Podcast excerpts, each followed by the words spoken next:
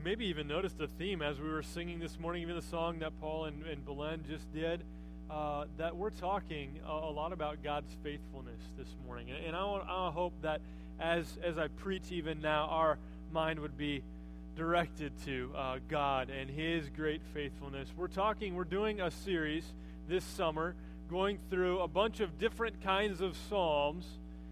And the beginning of every sermon title is Going to God When We. And uh, the one for today is Going to God When We Are Getting Old. Okay? Uh, and I know getting old is a relative thing because, uh, like, if I were to ask a kindergartner, if they ask me what my age is and I tell them I'm 33 years old, they think that's old. me, as a 33 year old, I don't think I'm really getting old. I might look at somebody in their 60s and say, now that's getting old, right? But those of you in your 60s might look and say, hey, I got another 20 years till I start getting old. So age is really a, a relative kind of thing. And, and I didn't know, like, how do you know?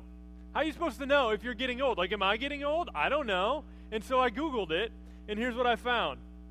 You know that you're getting old when at the breakfast table you hear snap, crackle, pop, and you're not eating cereal. Okay? You know you're getting old when it takes two tries to get up from the couch. You know you're getting old when the little gray haired lady that you help across the street is your wife.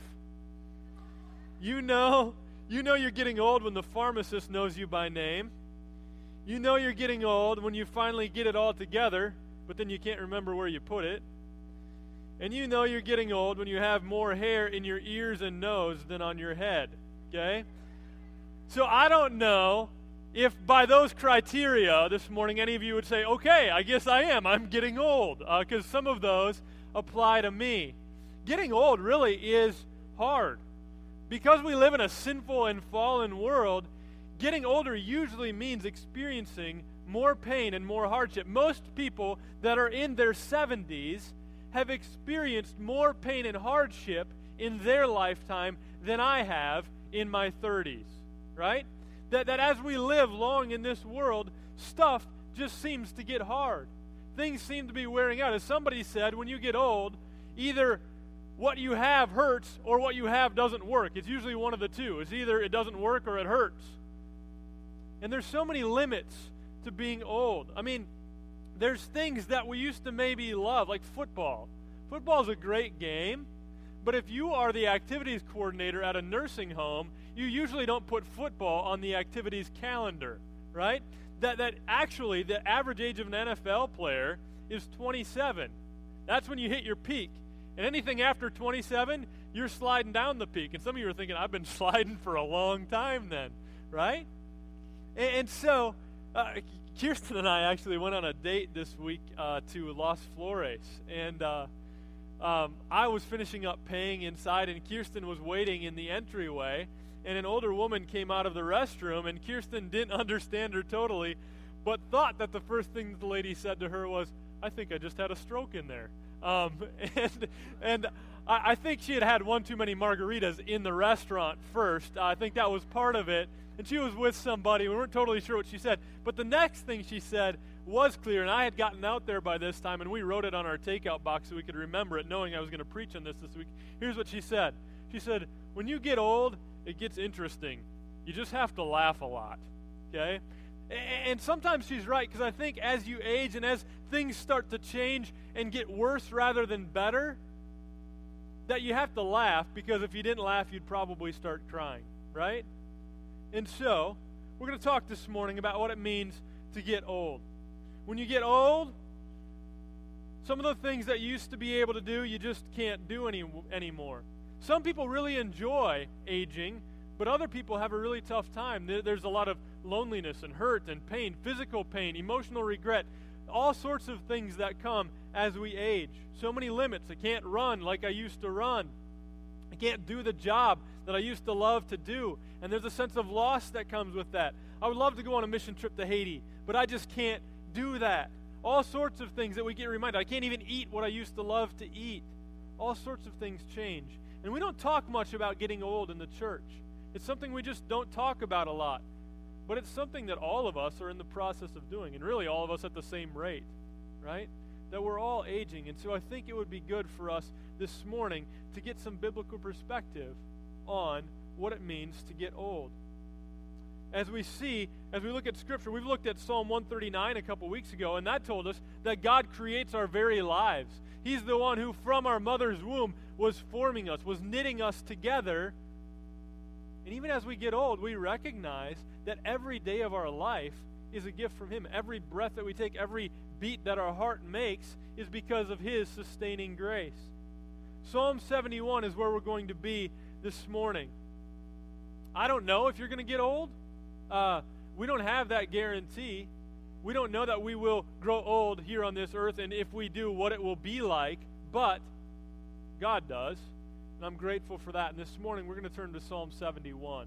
Psalm 71 is a psalm written, we don't know exactly by whom, but by somebody who is going through the process of aging, somebody who's getting old. And for even those of us who might say, like, well, I'm not there yet, we should be thinking about how will we get old. Made me think about it by just preparing this sermon this morning. So, Psalm 71, you can open up to that. And if you're able to, let's stand as we read God's word together this morning. Psalm 71. Listen to the word of God. In you, O Lord, do I take refuge. Let me never be put to shame. In your righteousness, deliver me and rescue me. Incline your ear to me and save me. Be to me a rock of refuge to which I may continually come. You have given the command to save me, for you are my rock and my fortress. Rescue me, O my God, from the hand of the wicked, from the grasp of the unjust and cruel man. For you, O Lord, are my hope, my trust, O Lord, from my youth. Upon you have I leaned from before my birth. You are he who took me from my mother's womb. My praise is continually of you. I've been as a portent to many, but you are my strong refuge. My mouth is filled with your praise and with your glory all the day. Do not cast me off in the time of old age. Forsake me not when my strength is spent. For my enemies speak concerning me. Those who watch for my life consult together, and they say, God has forsaken him. Pursue and seize him. There is none to deliver him. O God, be not far from me. O my God, make haste to help me. May my accusers be put to shame and consumed. With scorn and disgrace may they be covered who seek my hurt. But I will hope continually and will praise you yet more and more. My mouth will tell of your righteous acts, of your deeds of salvation all the day, for their number is past my knowledge. With the mighty deeds of the Lord I will come. I will remind them of your righteousness, yours alone. O God, from my youth you have taught me, and I still proclaim your wondrous deeds. So even to old age and gray hairs, O God, do not forsake me until I proclaim your might to another generation, your power to all those to come. Your righteousness, O God, reaches the high heavens. You who have done great things, O God, who is like you? You who have made me see many troubles and calamities, you will revive me again. From the depths of the earth, you will bring me up again. You will increase my greatness and comfort me again. I will also praise you with the harp for your faithfulness, O my God. I will sing praises to you with the lyre, O Holy One of Israel. My lips will shout for joy when I sing praises to you. My soul also, which you have redeemed. And my tongue will talk of your righteous help all the day long, for they have been put to shame and disappointed who sought to do me hurt. You can be seated. There is an outline on the back of your bulletin. Might be helpful for you to take some notes there. Uh, we're going to go through this. There's going to be one section, verses 15 to 18, that we'll spend the majority of our time on, but I want to at least touch on the rest of the psalm too. So, Psalm 71, verses 1 through 3, we're going to talk about how, as we get old, God is our rock and our refuge. Listen, as you get old, the body that you have can no longer be considered a rock. You can't count any longer on your body. You're not sure that when you get up from the couch that your knee's not going to give out as you get old. There's a lot of things about us that we just really can't count on. We can't count on our heart or our brain or our knees. We can't count on our pills or our doctor or a surgery a lot of things that we can't count on. But as we come to God, notice this psalmist, as he comes to God in verses 1 through 3, He says, God, you are my rock. A rock. Rock is something that you can stand on, something that you know will not change, and that is our God. And as we get old and things are changing and maybe seeming to get worse and worse physically, we know that we can keep coming to our God who is a rock, and we can count on Him. And that is very good news. Psalm 102, we're going to go over that actually next week, but Psalm 102, you can maybe write that down. Psalm 102, 25 to 27 or you can flip there. Here's what that says Of old you laid the foundations of the earth, and the heavens are the work of your hands. They will perish, but you, God, will remain. They will all wear out like a garment. You will change them like a robe, and they will pass away. But listen, but you are the same, and your years have no end. It's good to know that as we age and seem to be deteriorating, that we have a God who will not deteriorate. We measure our days in days, He measures His in years, and His years have no end. He's an eternal God, and therefore we can go to Him as our rock and our refuge. And that's what the psalmist does in verses 1 through 3. Even says in verse 3 Be to me a rock of refuge to which I may continually come. It's not a one time visit that you get. We can continually, as, as, as we feel like, man, I'm wearing everybody else out with my problems, we can never wear our God out with our problems. We can continually come to Him and seek refuge in Him. So God is our rock and refuge as we get old. Psalm 71, 4 through 6, then, the next three verses tell us this that God continues to be our hope as we get old. If you look at verse 4, Verse 4 is the psalmist's request. We're going to see specific prayer requests sprinkled all throughout this psalm. And one of the main problems of this psalmist as he gets old is not necessarily physical problems, it's relational problems. Notice verse 4. He's asking God to rescue him from what? From the hand of the wicked, the grasp of the unjust and cruel man. He's having some relational struggles with other people as he gets old. Some of you, as you get old, that might be the case for you. That as you are aging, you're finding yourself to be in conflict with maybe even those that you love the most, with your own kids, with brothers and sisters, and that kind of thing. You find this kind of conflict. But for more of us, it's probably just more of the emotional and physical pain that seem to be our enemies. And so our requests as we come before God are often for our own health, that God would bring us comfort and restore our health what we see in verses 4. But then in verse 5 and 6, I love that as he's praying, he makes this declaration. You see that in verses 5 and 6? As he's praying, he makes this declaration For you, O Lord, are my hope. You're my trust, O Lord, from my youth. Anybody here have what you would call, and maybe you've even called it this before, I just got a really boring testimony. Like, I can't remember. Like, from when I was very little, I know there was a point where I was dead and God made me alive. I was in darkness and God brought me to light. But it happened when I was so little that I hardly remember anything before that. For as long as I can remember, God has been my hope. I have put my trust in God since I was just a little kid. Some of you have that kind of testimony. Don't call that boring. That's a great testimony to have. That's this guy's testimony. Now, as he gets old, he says, from my youth. He even goes back to in his mother's womb. Okay? From as little as I could remember, I have been trusting in you. You have been my hope. And just as you have been my hope for my entire life leading up till now, even now, as I get old and stuff isn't working right anymore, you continue to be my hope. And the last verse, uh, the last part of verse 6 is this My praise is continually of you. If I'm going to talk about something, I'm going to brag something up in my old age, I want it to be Him. I want my praise to be continually of Him. If I'm going to brag, I'm going to brag about Him. If I'm going to boast, I'm going to boast in the Lord. My praise is continually of Him. There's an old song that I plan to quote more than once in this sermon today, and there's part of a verse of that song that goes like this I love to tell the story. Why? Because I know it's true. It satisfies my longings as nothing else can do.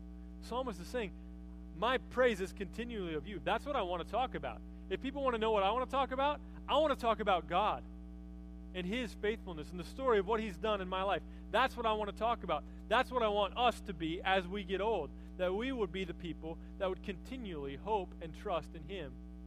And then that we would be people that praise Him. Look at verses 7 through 14. That's what those are mainly about. That as we get old, we will praise God. Verse 7 might be a little bit confusing, so I want to just explain that really quick. Verse 7 says, I have been as a portent to many, but you are my strong refuge.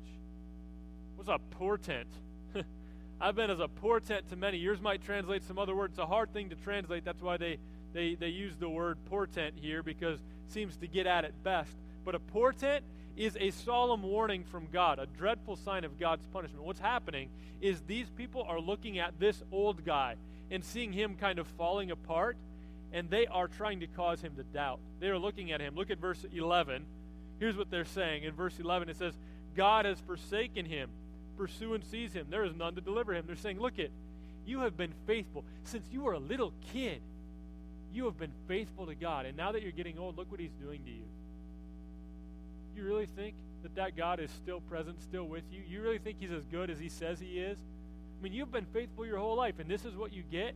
You get all these problems as you're getting old? Getting old and encountering the problems that come with aging can cause you to doubt God's goodness. But they also can be great opportunities to remember God's faithfulness that as you age, I ask you this question as you prepare to get older, will you be the kind of person that starts to doubt God's goodness when stuff starts to head south?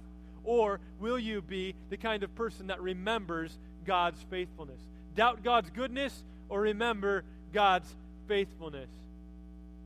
You see, the psalmist here in this time of his life is going to God. He's going to God as he gets old, and I hope that you would also do that. You see that in verse 7, and then you see it again verse, uh, where is it? Verse 8. Verse 8, he says, My mouth is filled with your praise and with your glory all the day. And then he has a request in verse 9 Don't cast me off in my time of old age. Forsake me not when my strength is spent. And then he has specific requests in verses 10 through 13. But then in verse 14, he makes this commitment. And I would love to be a part of a church filled with people who are aging and making this commitment in verse 14. But I will hope continually and will praise you yet more and more. Hoping in God is something that you do when you're initially saved, but it's something that has to be continual. You have to wake up every day and make a choice. God, my hope today is not going to be in my body or in that somehow I'm going to get better. My hope today is in you, and my praise today is of you that that would be the way we age, I think, is what the psalmist is getting at here. then I said, we're going to spend most of our time in verses 15 through 18. The point there being that we will preach as we get old. It's good for me to think about this now myself and ask me these questions. When I talk, now, now I get to preach here, but I, I hope I'm not the only one in this church that's doing any kind of preaching. And so we need to ask ourselves as we get old, what do we want to be known as? What do we want to be known as? The guy who talks about what? Do I want to be known as the guy who talks a lot about all of my medical issues? Do I want to be known as the guy who talks a lot about all of my regrets, all the things I wish I would have done differently? Do I want to be known about the guy who talks all the time about the war or the Minnesota Twins? No. If I if you are still around when I'm getting old and what I talk to you about is when the Twins were in the 1991 World Series. Go ahead and throw water on my face and say, hey, old man, talk to me about Jesus. I don't care about the Minnesota Twins. That's the old guy I want to be.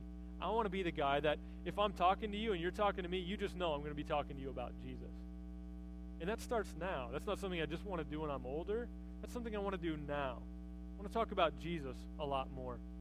We see the psalmist doing that in verse 15. Look at verse 15 my mouth, he says, he's still got a mouth. I don't know what else is wrong with him, but he's still got a mouth. He says, as long as I have a mouth, here's what's going to happen. My mouth will tell of your righteous acts. of your deeds of salvation all the day, for their number is past my knowledge. You get what he's saying? God, I'm going to talk about your righteous act and the deeds of salvation that you've done. If that's all I talked about for the rest of my life, I would not run out of things to talk about. I don't have to talk about worthless things. If all I talked about the rest of my life was God's righteous acts and his deeds of salvation, that would be enough because those are beyond number, past my knowledge. I want to be the old guy that talks a lot about God and what he's done. Verse 16, it's not just what we talk about, it's specific. Verse 16, it says this With the mighty deeds of the Lord I will come. And here's the message. Here's the message that he's preaching about God. Listen, the end of verse 16 I will remind them of your righteousness, yours alone. When I, when I talk to people, when I preach to people, I want to preach to them about God's righteousness. That's what they need to hear from me. That's what they need to hear from us. They need to hear about God's righteousness, how that everything God does is right and good, that God alone is righteous. God's righteousness is at the heart of the gospel. And we need not, especially as we age, be ashamed of that. In Romans 1 16 to 17, here's what it says For I am not ashamed of the gospel, for it is the power of God for salvation to everyone who believes, to the Jew first, and then also to the Greek. For in it, listen, the righteousness of God is revealed from faith for faith. As it is written, the righteous shall live by faith. So as we get old, we will be people who will preach, and our message will be of the righteousness of our great God. I love to tell the story. More wonderful it seems than all the golden fancies of all my golden dreams. I love to tell the story. It did so much for me, and that's just the reason that I tell it now to thee. We who have experienced God's salvation in Christ have seen all that it has done for us, and so we just love to tell that story. Verse 17, he talks about how he's been doing this for a long time but I love verse 18. Look at verse 18. I want to spend a little time here. Verse 18, he's got a prayer that maybe many of us will pray as we age, and it starts out like this So even to old age and gray hairs, O God, do not forsake me. As you feel like other people that you love, other people that you've been committed to, are starting to, to maybe leave and fall away, we pray, God, in my aging, would you not forsake me? God, don't leave me alone now. That's his prayer request. But listen, did you see the reasoning, the motivation behind that prayer request? Did you see that in verse 18? He's not saying, God, don't forsake me because I really want to golf a few more rounds before I die. God, don't forsake me because I really want to see this happen. I really want to see this happen. God, don't forsake me because I just I want you to I want to be comfortable for the rest of my life. That's not his prayer request. Did you see his prayer request? God, do not forsake me. And why? Look at the end of verse 18. Do not forsake me until I proclaim your might to another generation, your power to all who are to come. God, don't forsake me until I have another opportunity to proclaim to the next generation your might and your power. God, give me one more day, not so that I can waste it on myself, but so that I can tell other people about what you've done. You know Chuck Swindoll. You heard of Chuck Swindoll, okay? Uh, three years ago, I think it was. He's he's getting old, uh, uh, just like we all are. And he made this comment three years ago, and I love it. Here's what he said one of my great goals in life is to live long enough to where I am in the pulpit preaching my heart out and I die on the spot. My chin hits the pulpit, boom, I'm down and out. What a way to die. That's a good goal. I like that. He's getting old and he's like, I'm not, I don't have this idea of like retiring and, and, and getting this reward for all the hard work that I've done so far in my life. I just want to keep preaching. And in his case, he does have a pulpit. You maybe don't have a pulpit, but he just says, I just want to keep preaching until I fall down, my chin hits the pulpit, and I'm out. That'd be great. I think that's a great goal. You may remember me uh, speaking of a guy named George Mueller a few weeks back. He lived back in the 1800s. he gave his life to preaching the gospel and starting orphanages. And then you might remember that I mentioned that at the age of 70, you remember what he did at the age of 70? When a lot of people would say, Man, I have lived quite the life. Time for me to relax. At the age of 70, he went on a mission trip that lasted him 17 years till he was 87, all around the world. Okay? I love to be the kind of people like that. And so, as we think about getting older, as we think about our later years, our retirement, we're supposed to plan for retirement, right? And financially, that's a good thing to be doing. But in what ways are we planning for that period of life called retirement? How are we going to do that? I want you to go ahead and take a look at this video. It's about a two, three minute kind of thing, um, and uh, hopefully it'll be helpful. So go ahead and take a look at this for just a moment.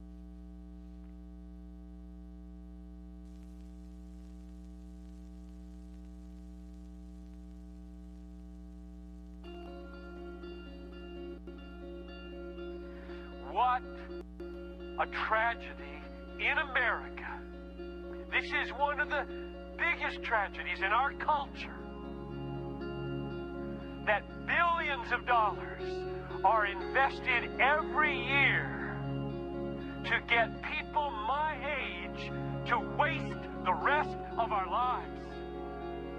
Billions of dollars invested to persuade us and lure us at any cost, it seems, to waste the rest of our lives. It's called retirement. And in some, it goes like this You've worked for it, now enjoy it. 20 years, perhaps, of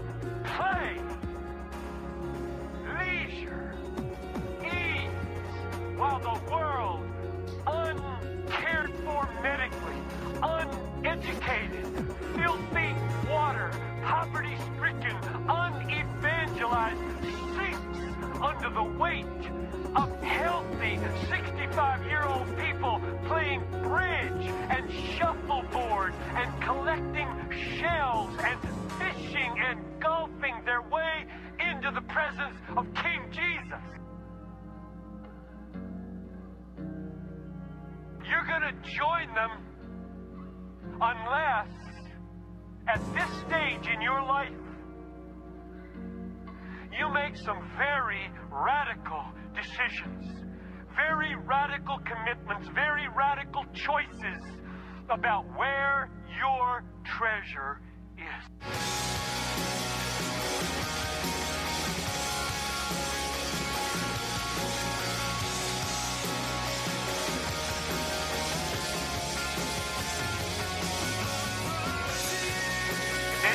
Come after me, let him deny himself and take up his cross and follow me.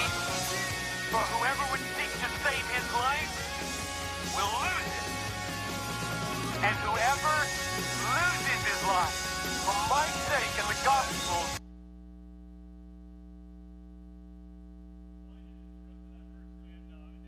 so we can go ahead and turn it off.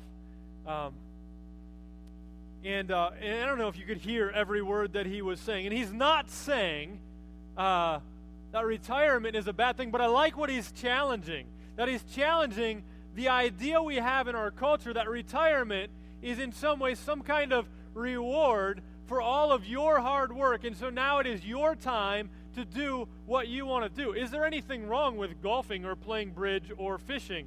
No. Those things in and of themselves are certainly not bad things. But what he's saying is, is that your goal? Is that your aim? If God has given you life and breath, how is it that you'll use that? And that's not just a question for those of us who are just out of college or something like that, or just getting done with high school. We need to be thinking about that all throughout our life. God, what have you what are you having me here for at this purpose, at this stage in my life? And retirement can be a great time to allow you to serve in ways that you could not serve before. That maybe all of your life, because of your commitments to your job and all sorts of other things, you really could not serve in the ways that you wanted to serve. Retirement is a great time for you to say, okay, now I can give myself fully to God's work in and around me, here and now.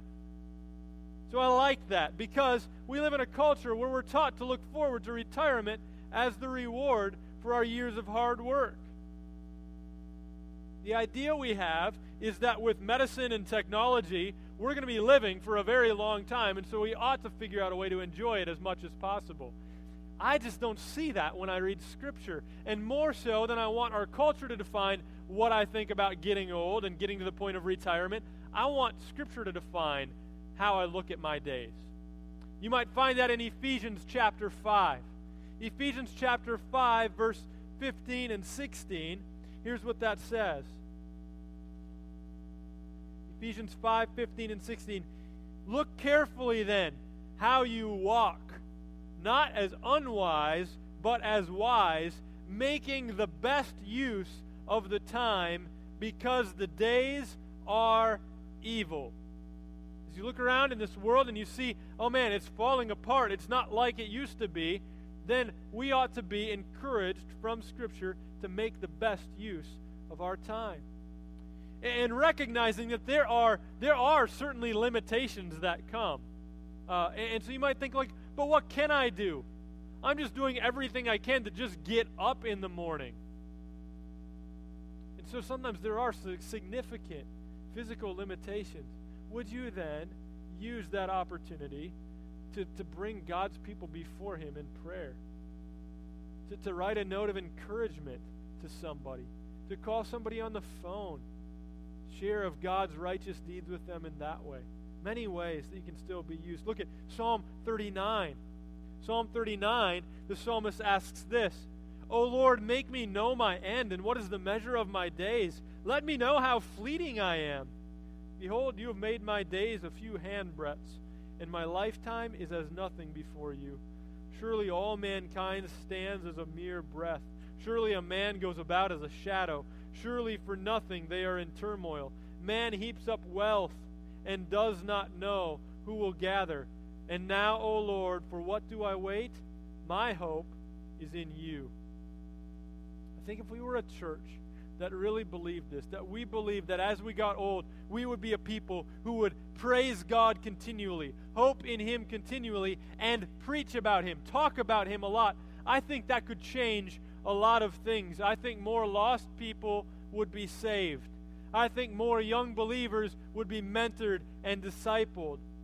I want to be a part of a church in which, as we get older, we look more and more for ways to be used by God. And we would be a church who really cares about lost people. And so we would sing this I love to tell the story. It's pleasant to repeat. It seems each time I tell it more wonderfully sweet.